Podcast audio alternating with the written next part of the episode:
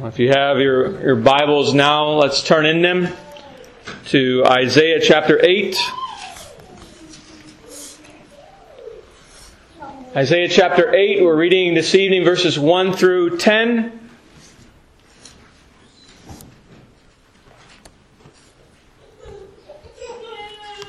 Isaiah chapter 8 and verses 1 through 10. And let's go to the first of the Lord in prayer. Our Heavenly Father, once again, we're thankful for your blessing us. we're thankful that you are the God who cares for us and speaks to us, and how you build us up in the faith, even through the Word. And uh, we ask now that you, by your Spirit, would grant to us that blessing of growing in faith in Christ your Son. Uh, Father, turn our hearts to you, that we would not trust in nations or kings or princes, but we would trust in the living God. We pray in Jesus' name. Amen. Isaiah chapter 8 and verse 1. These are God's words. Moreover, the Lord said unto me, Take thee a great roll, and write in it with a man's pen concerning Mahal-shalal Hashbaz. And I took unto me faithful witnesses to record Uriah the priest and Zechariah the son of Jeberechiah. And I went unto the prophetess, and she conceived and bare a son. Then said the Lord to me, Call his name Mahar-shalal Hashbaz. For before the child shall have knowledge to cry, My father, my mother, the riches of Damascus and the spoil of Samaria shall be taken away before the king of Assyria. The Lord spake also unto me again, saying, For as much as this people refuseth the waters of Shiloah, that go softly and rejoice in Rezin and Remaliah's son. Now therefore, behold, the Lord bringeth up upon them the waters of the river, strong and many, even the king of Assyria, and all his glory. And he shall come up over all his channels, and go over all his banks, and he shall pass through Judah. He shall overflow and go over. He shall reach even to the neck and the stretching out of his wings shall fill the breadth of thy land, O Emmanuel. Associate yourselves, O ye people, and ye shall be broken in pieces. And give ear, all ye of far countries. Gird yourselves, and ye shall be broken in pieces. Gird yourselves, and ye shall be broken in pieces. Take counsel together, and it shall come to naught. Speak the word, and it shall not stand.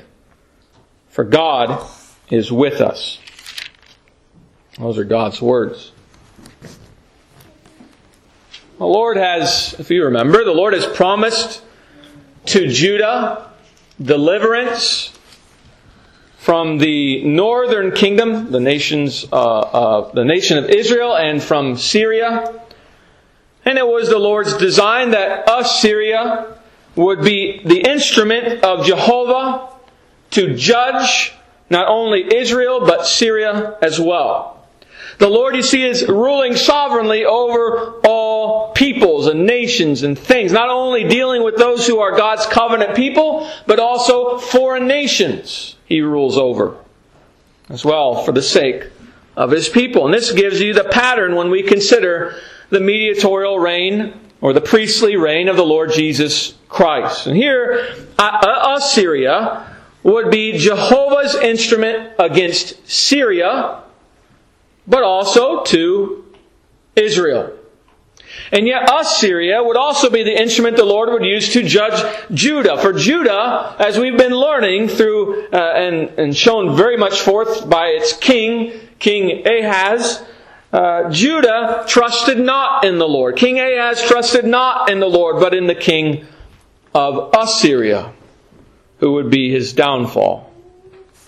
In the midst of this, and Ahaz's King Ahaz's rejection and rebellion against the Lord, Jehovah has promised a sign. Chapter 7, the, the virgin birth of Emmanuel, which is fulfilled, we know, in Jesus Christ in Matthew's Gospel, chapter 1.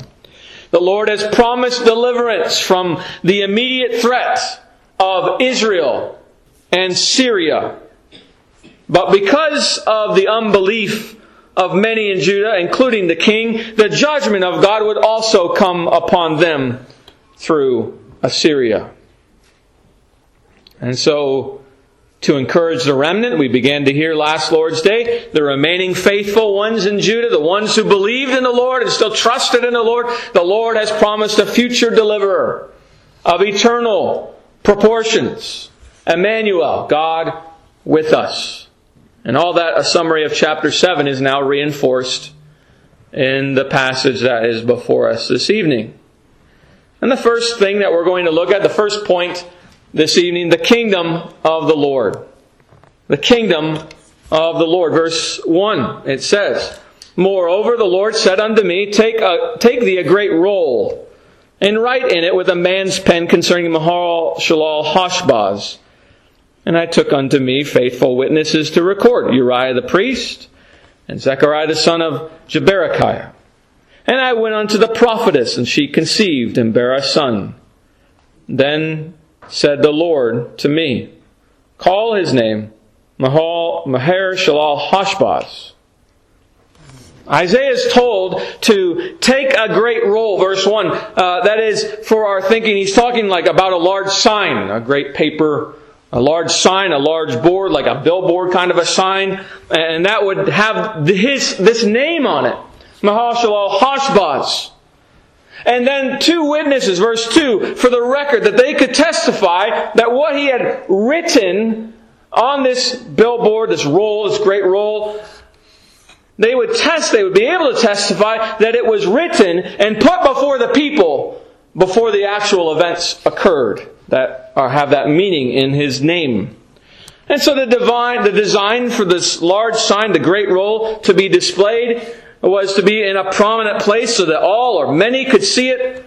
And so Isaiah also, then it says verse 3, she, he has a wife. He has a wife, and she's here called the prophetess. And we have to investigate that, of course. We have to think about that. It may be that she had the gift of prophecy. It doesn't say that. It doesn't say she doesn't or does. And uh, there's many prophetesses in Scripture, or a few, we might say, like Miriam or Deborah or, or Huldah or Noadiah or, and Anna in the New Testament. A, a, a note on women serving as prophetesses or women prophets in the scriptures, generally, these were not exercised publicly. But it may be that is the case here, that she is an actual prophet, but more likely, more likely in this instance that the term is used simply to describe a prophet's, Isaiah's wife. And Isaiah and his wife have a son. Did they not? We've heard about his name before in chapter 7 verse 3. Shar Jashub. But this is another son. This is another son. In verse 3, Isaiah is commanded by the Lord to call his name Mahal Shalal Hashbaz. This name was given to the boy by the Lord. There is a reason and meaning behind his name. And this is not a normal name, is it? It's not a normal name, even as you read through the, the Old Testament, even the New Testament. You don't see names quite like this even when they're in Hebrew and you have a tough time pronouncing them, just as we all do. Uh, but here's a, the slightly stranger name, an unusual name. It doesn't answer, uh, this does not answer what or how we should name our children. Though, as in all things, in the naming of our children, we should seek the glory of God. And the whole of family, the Lord hints at here, the whole of family life is to be in submission to the Lord. He's hinting at that here to Isaiah. It doesn't matter, parents, uh, what you think is best for your children.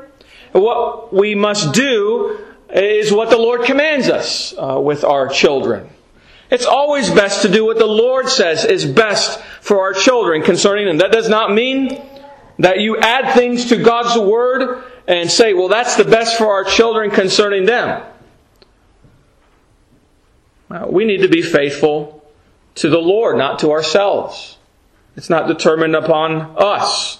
We need to be, as a family, as families, faithful to Him. As a church family, faithful to Him. No different. There is much freedom the Lord gives while teaching us wisdom from His Word, and we are to follow in godliness, even in our parenting. Proverbs 3, verse 6 says, Trust in the Lord with all thine heart, and lean not unto thine own understanding. In all thy ways acknowledge Him, and He shall direct thy paths. How many times as parents do we kind of, even as husband and wife come together, mother and father come together, and we are confused about how to deal with our children? Don't lean on your own understanding. In all thy ways acknowledge him, and he shall direct thy paths. And we set the example as parents of what the Lord, uh, what the Lord requires. We're to teach our children in the manner he requires. We are to discipline our children in the manner He requires. The standard, friends, is the Lord and His Word. And many friends uh, will, as parents, will go to, well, scientific studies say this, and the feelings, one's feelings say this about how to, how to uh, feed our child and how to, how to uh, discipline our children. And, and maybe even experientially, it doesn't seem to work what the Lord says and commands. It doesn't seem to work. It doesn't seem to do any better, and yet the Lord is clear concerning corporal punishment for one thing. Corporal punishment or discipline that it is to be done. And in the wisdom of God, He teaches us that this should be accompanied with the word and prayer with your children. Now, parents, do you think you know better than Jehovah on how to love and care for your children? He created them. And He created you. Do you think you know better than Him? And then how can we trust the Lord in telling us the way to glory if we can't trust Him to tell us what to do even with our children on earth?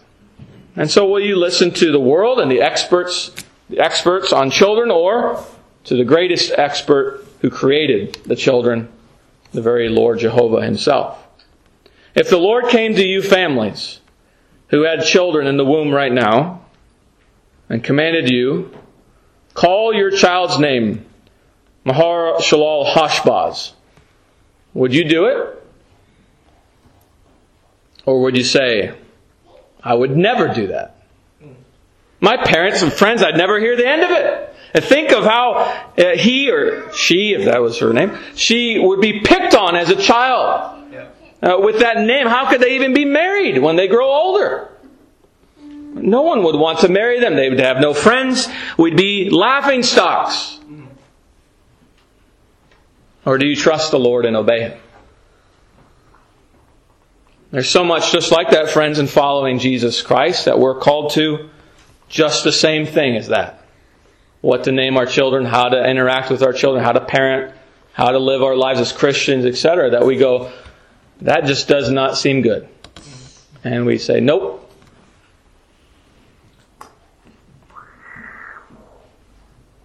The Lord knows best in everything, always, especially how to parent our children and what we are to do with them. And you look into churches today, and the churches, you see lots of rebellion of kids. And the rebellion of kids in the culture against their own parents, which is even more, even more than perhaps is expected. But why? Because of unbelief in the Lord. Not following the Lord. The kingdom of the Lord, the kingdom of the Lord involves families. And the Lord has words for you about your family that we must trust and follow. You will never harm your children by doing what the Lord says.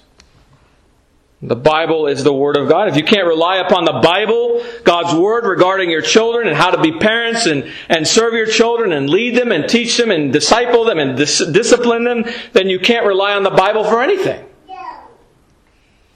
But we should rely upon His Word for everything. Because it is the truth. And here Isaiah did exactly what he was commanded.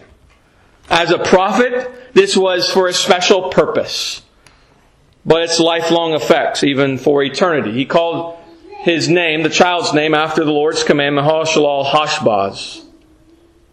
And so in the kingdom of the Lord, do what the Lord says in His Word, by the, of course, by the grace of the Holy Spirit. Do what the Lord says in His Word, even when it has to do with your family.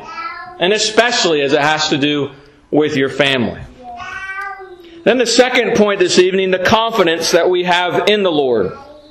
The confidence we have in the Lord. Verse 3. It says, And I went unto the prophetess, and she conceived and bare a son. Then said the Lord to me, Call his name Mahalalel Hashbaz. For before the child shall have knowledge to cry, My father, my mother, the riches of Damascus and the spoil of Samaria shall be taken away before the king of Assyria. Mahalalel Hashbaz means, as some of your Bibles might say in the margin or at the bottom, uh, something like, in making speed to the spoil, he hasteneth the prey. Or make speed to the spoil, hasten to, to the prey.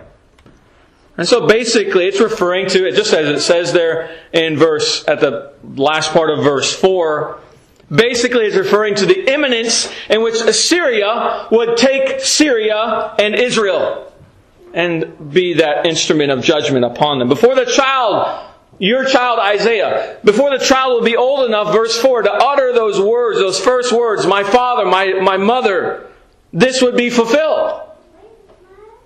And this confirms chapter 7. The Syria and Israel were like two smoking firebrands ready to go out. And it's similar to the prophecy we heard in Isaiah chapter 7 about Emmanuel. And the last chapter, verse 15, where it says, Butter and honey shall he eat, that is Emmanuel, that he may know to refuse the evil and choose the good. For before the child shall know to refuse the evil and choose the good, the land that thou abhorrest shall be forsaken of both her kings. But this doesn't mean that those verses in chapter 7 are fulfilled here in chapter 8. They are not. They're fulfilled in Matthew's gospel. There's only one virgin birth.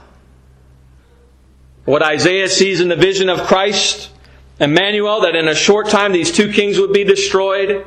And so likewise in Isaiah's actual son, chapter 8, conceived in the natural, ordinary way, and yet before he can say, Dada, Mama, these two kings of Israel and Syria would be destroyed.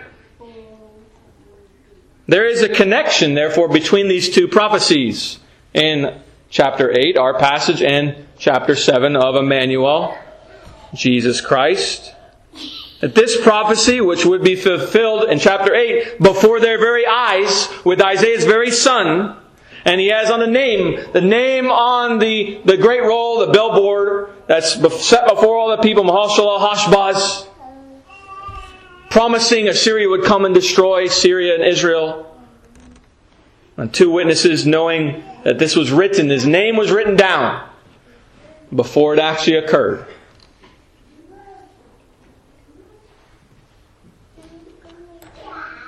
The connection between these two prophecies, this prophecy, which would be fulfilled before their very eyes, Mahalalel Hashbaz, his son, before he can say mama or dada, this was to be an encouragement to the faithful, the remnant, to have confidence that God would fulfill the promise concerning Emmanuel in the future. And so you see, as you see this prophecy fulfilled in chapter 8 before Isaiah's son, before he speaks, these two kings would be judged and destroyed. And that similar timing promised between Emmanuel's virgin birth and his growing up, where he could learn good and evil and his human nature. Also the timing of this judgment as well in a short amount of time.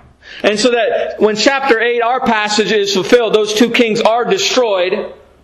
Friends, to the believing people of God in Isaiah's day, the remnant, they would see that fulfillment promised on the billboard. They would see that fulfillment and have great hope in the virgin birth of our Lord and Savior Jesus Christ, whose name is Emmanuel. That's the hope here. That's the connection. And so the message to these faithful, the ones who believed in the Lord in Isaiah's day, which were a few, trust in the Lord and His promises. It's not a proof to the hard-hearted and unwilling to believe like King Ahaz, but it's an encouragement to hope in the coming one, Emmanuel, to the faithful. And so friends, it's the same for us. We should be encouraged to hope all the more every time we find that the Lord is fulfilling and being faithful to His Word and His promises in our own lives and in the church and even throughout the world. And if you pay attention, friends, if you pay attention, this is every day. Every day. In so many ways, the Lord is being faithful and giving us reasons upon reasons upon reasons to hope all the more in His promises and in the prophecies of the past that are of and for the future to come to fulfillment then. Seeing Him to be faithful throughout history and in our own experience should stir our hearts up to a greater confidence and assurance that what He has promised to do in the past, uh, of what is supposed to come about in the future, that it will certainly come to pass. He will do it. And so seeing other things, His promises, His being faithful to those promises, and some prophecies over time becoming fulfilled. That should give us all the more confidence to hope in those promises and prophecies that await us. Even uh, perhaps like the great ingathering of the Jews and the nations turning to Christ and Christ's second coming. Those things should uh, we should have more and more confidence over time as Christians because we see how the Lord is faithful every day. His mercy is new every morning. Yes, it is. We're still breathing, even though we don't deserve it.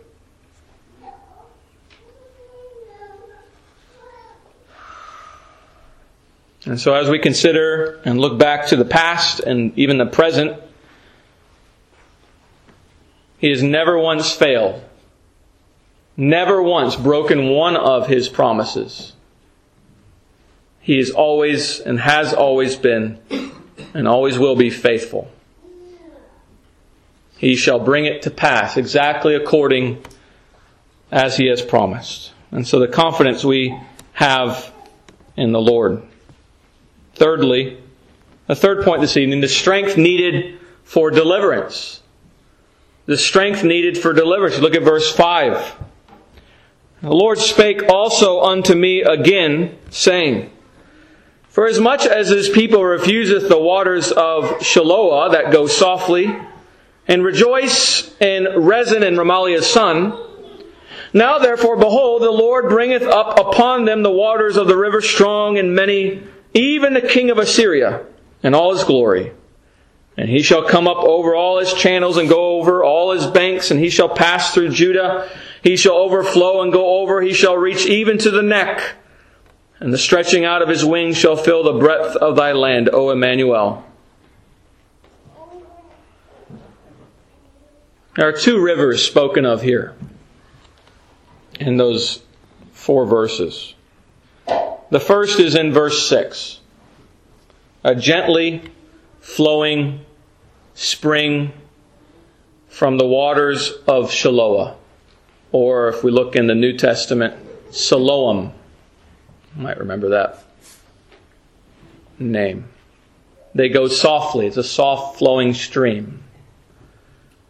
And the second river in, in the uh, verse 7 and 8, a great flooding, mighty river. And it's describing the Euphrates River. Shiloah means peace, peaceful waters, gentle stream, right?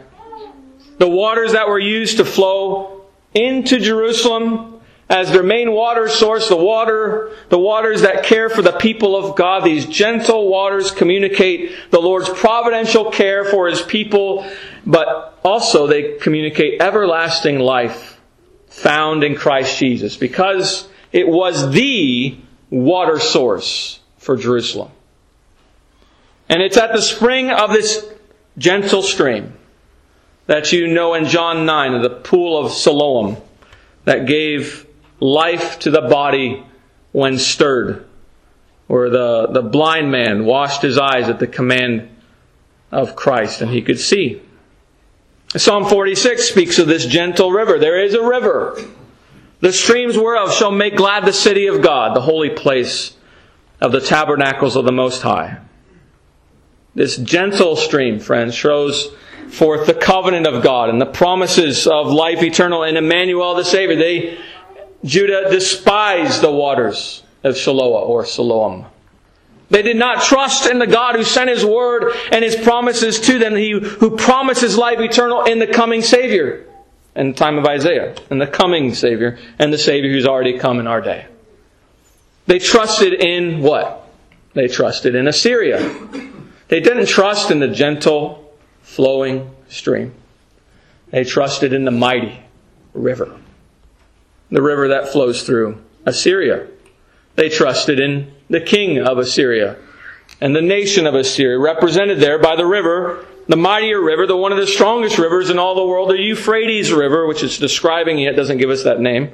When they saw the destruction of Rezin, king of Syria, and Pekah, Remaliah's son, king of Israel, by the hand of Assyria, Judah was overjoyed and concluded Assyria would keep looking after them. Assyria would continue to care for them and be their strength. They were their strength against Syria and Israel. They will continue to be that in the future. And so they trusted in Assyria all the more and continued to trust in them. And Ahaz wrote to the king, Tiglath-Pileser, and said to him, I am a servant of your son. They looked to the strength of Assyria and they felt that they were on the right side and in cooperation with Assyria. They'd be safe and delivered from every other enemy. And when their ally, as they thought of Assyria as their ally, when their ally Assyria with all its strength and all its might, when they destroyed Israel and Syria, Judah is thinking, we were right all along. The Lord said what He said. He promised He would deliver us through the king of Assyria, but we were right all along. We chose not to trust in the Lord. We chose to trust in Assyria. We were right. And we we chose the right country. We made the right move. We trusted in the right king. They rejoiced in the downfall of Syria and Israel at the hand of Assyria. They trusted in Assyria. They trusted, they put their trust in Assyria. And here's compared with that great river, Euphrates, that flows through that nation. And they're not trusting in the gentle stream of Shiloah or Siloam, which comes out and comes about by divine provision, but trusting in Assyria with the illustration of the Euphrates River. Verse 7 clearly connecting Assyria with it. Look at verse 7. Now therefore, behold, the Lord bringeth up upon them waters of the river strong and many, even the king of Assyria, on all his glory. And he shall come up over all his channels and go over all his banks. It's a mighty and strong river, even overflowing its banks, and so flooding. Right? And says what in the middle? Even trusting in it, and even the king of Assyria. But verse 8, it says, He shall pass through Judah. The flood of the Assyrians will pass through Judah too. This is who Judah is trusting in, but they're gonna, they were going to flood through Judah. And what does a flood do? When it flows through something, it destroys it. And this is exactly what was going to happen. He shall overflow and go over. He shall reach even to the neck. You see that? He shall reach even to the neck there in the middle of verse 8.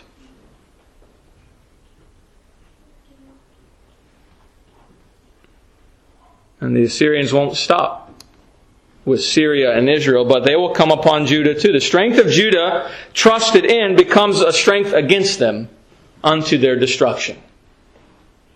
And yet the flood, the destruction upon Judah is up to the neck. What does that tell you? It's not total. It's not over the head. There's a remnant, friends, as we've been hearing about the whole time, over and over, and hearing different illustrations or different images or pictures to us that we could understand it a little bit more and grasp onto it a little bit more. It's not over the head, it's up to the neck. And so some would be delivered but not by Assyria. Not by their strength. Assyria is coming in to destroy Judah. Verse 8 again, and he shall pass through Judah, and he shall overflow and go over. He shall reach even to the neck, and the stretching out of his wings shall fill the breadth of thy land. All the land. Oh, Emmanuel. A picture there also of a bird swooping down, covering the whole of the land of Judah. You remember we heard in chapter 7, verse 17, it says there, The Lord shall bring upon thee and upon thy people and upon thy father's house days that have not come, from the day that Ephraim departed from Judah, even the king of Assyria. And we heard last Lord's Day, you wanted the king of Assyria, Judah, King Ahaz, you wanted the king of Assyria, you got him. You thought he was strong enough to deliver you? Well, the Lord is using him to judge you as well. But why does it say at the end of such a statement in verses 7 and 8, O Emmanuel? You see one part of this. You see, the, the, this land was to be the promised ones. It was His all along. This is Christ's land. And He was here he was born, he would live, he would preach, he would work miracles. He's the king of Zion, the only king, the only one who has a peculiar interest and special concern for this land. But it seems here Isaiah is speaking and here crying out to Emmanuel. Oh, Emmanuel! God with us, Emmanuel. None can deliver. None can preserve. There's no strength outside of God with us. The head of the church of God. Isaiah knowing Assyria will come because the Lord promised it already and here promises it again. He's looking, Isaiah the prophet, one of the remnant, one of the remaining faithful in the land of Judah. And he's looking to the promises.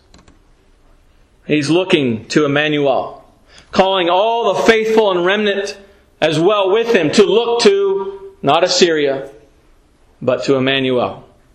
Emmanuel, preserve the true church of God. While Assyria would judge, the plea here is that it would not be unto a complete and utter annihilation or destruction of God's people, that it would be only up to the neck and not over the head.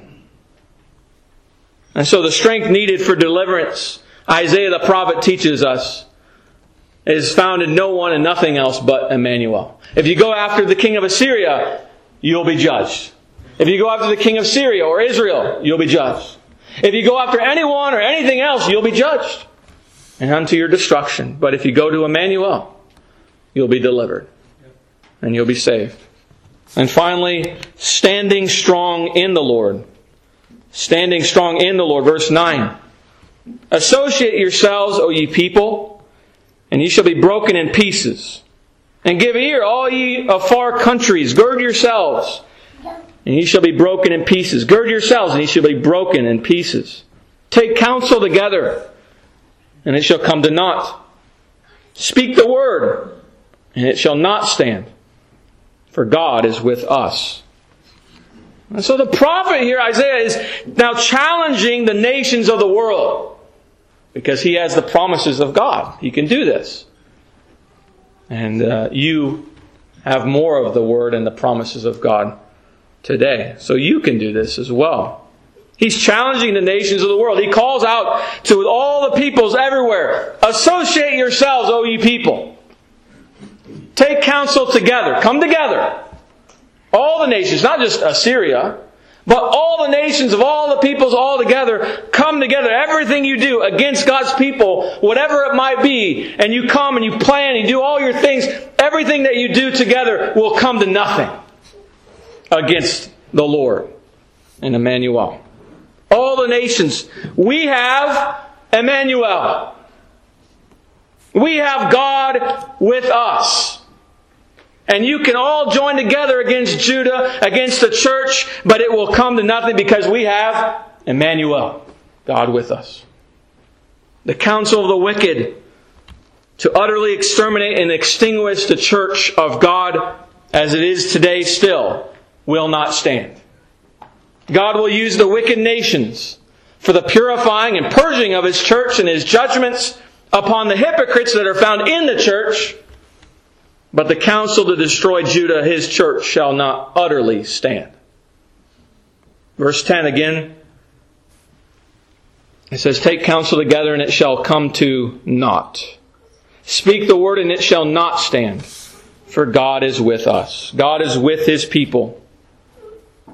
Emmanuel's coming in the flesh.